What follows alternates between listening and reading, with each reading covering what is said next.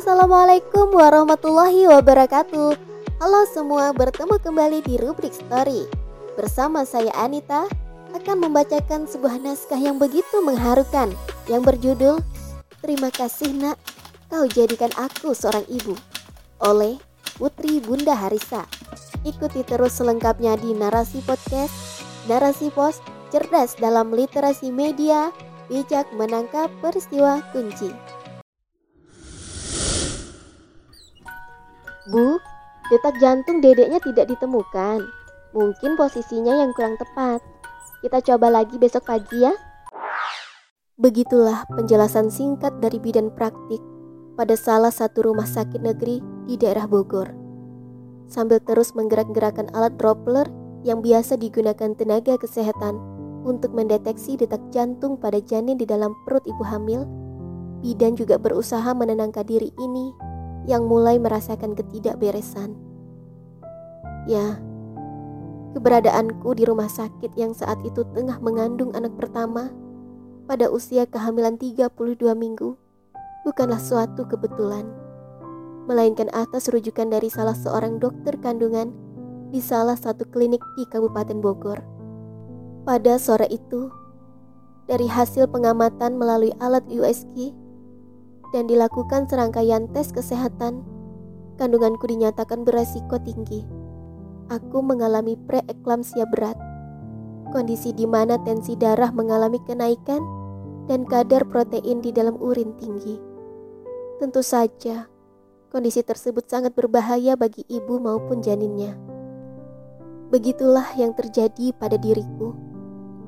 Tak cukup sampai di situ, dokter pun mengatakan bahwa janin di dalam kandungan berkembang tidak normal. Menurut dokter, berat badan janin begitu kecil, tidak sesuai dengan usia pertumbuhannya lalu diperparah dengan jumlah air ketuban yang sudah menipis, sehingga untuk keselamatannya harus dikeluarkan segera. Karena berat badan janin yang kecil, yang diperkirakan hanya 1,3 kg, maka ia membutuhkan ruang perawatan khusus, yaitu ruang NICU. Pada saat itu, hanya ada dua rumah sakit di kota Bogor yang memilikinya. Pada akhirnya, dengan keterbatasan biaya, aku dan suamiku memutuskan untuk menjalani tindakan di salah satu rumah sakit negeri di kota Bogor yang memiliki fasilitas NICU yang kelak akan dibutuhkan oleh bayi kami. Lalu selepas maghrib, kami pun menuju ke rumah sakit.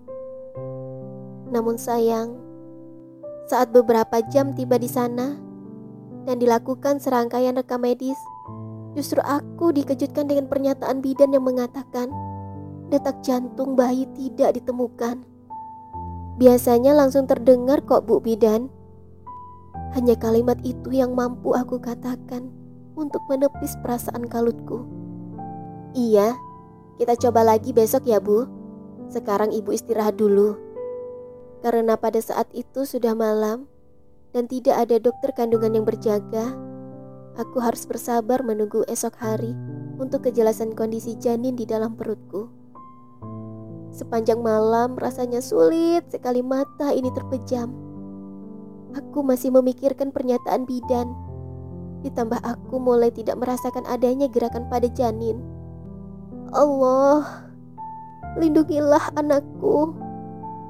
Subuh harinya, bidan kembali mendatangiku untuk memeriksa detak jantung janin dan lagi-lagi tak ditemukan. Sejak saat itulah air mata ini tak dapat terbendung lagi. Ya Allah, apa yang terjadi dengan anakku? Nanti jam 9 dokter datang. Kita akan melakukan USG ya bu, biar lebih jelas. Kembali bidan berusaha menenangkanku. Tepat jam 9, aku pun dibawa perawat ke ruang pemeriksaan untuk dilakukan USG. Sepanjang jalan di koridor rumah sakit, suamiku tak henti-hentinya memberikan kekuatan, mengingatkan aku untuk terus berdoa dan berzikir, mengharap yang terbaik menurut Allah. Tiba di ruang pemeriksaan, kami disambut hangat oleh dokter kandungan yang bertugas. Sebelum USG dilakukan, dokter memberikan motivasi kepada kami dan bismillah. Bapak, Ibu, sebelumnya saya mohon maaf setelah saya melihat keadaan janin yang ada di dalam kandungan ibunya, maka saya menyatakan bahwa janinnya sudah tidak bernyawa sejak kurang lebih 24 jam yang lalu. Sontak saja pernyataan dokter membuat kami terkejut. Dan air mata jatuh berderai tak tertahankan. Suami memeluk diri ini begitu erat. Lalu berucap, sabar ya sayang, sabar. Ibu, ibu dan bapak yang sabar ya. Insya Allah akan ada gantinya yang lebih baik. Dokter pun turut menguatkan kami. Karena ini adalah kehamilan pertama untuk ibunya, maka saya akan berusaha semaksimal mungkin agar ibunya dapat melahirkan normal, agar nanti bisa punya banyak anak. Lanjutnya, singkat cerita, mulai hari itu aku pun diberi tindakan berupa induksi balon selama semalaman. Selepas subuh, induksi balon lepas berganti dengan pemasangan induksi infus. Konon katanya, Rasa mulas dengan proses induksi lebih sakit dari mulas yang alamiah. Entahlah. Tapi yang jelas sejak aku diberi tindakan untuk proses persalinan, rasa sedih dan pilu karena kehilangan seorang anak berubah menjadi energi dahsyat karena luapan rindu yang luar biasa ingin segera melihat wajah bayi mungil itu hadir di dunia. Menjelang persalinan dengan merasakan mulas yang hebat, aku masih semangat untuk menyuap makanan suap demi suap. Keinginan yang kuat untuk segera bertemu bayi mungil sudah tak terbendung lagi. Hingga pada akhirnya, tepat pukul 9 waktu Indonesia Barat, aku merasa ingin mengejan dan membuat diri ini berteriak hingga mencuri perhatian seluruh bidan di ruang bersalin. Pembukaan pun sudah lengkap dan bayi siap dilahirkan. Dengan linangan air mata, Aku berusaha mengeluarkan bayi mungil itu sekuat tenaga. Dan akhirnya lahirlah bayi mungil dengan berat 1,3 kg. Tepat pukul 9 lewat 20 waktu Indonesia Barat. Pada Selasa 23 Juni 2011. Aku pun melahirkan bayi tampan tanpa suara tangis.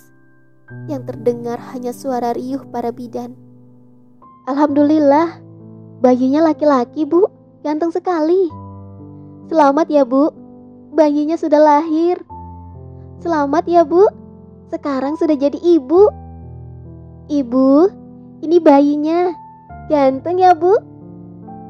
Aku dan suami hanya mampu mengucap syukur.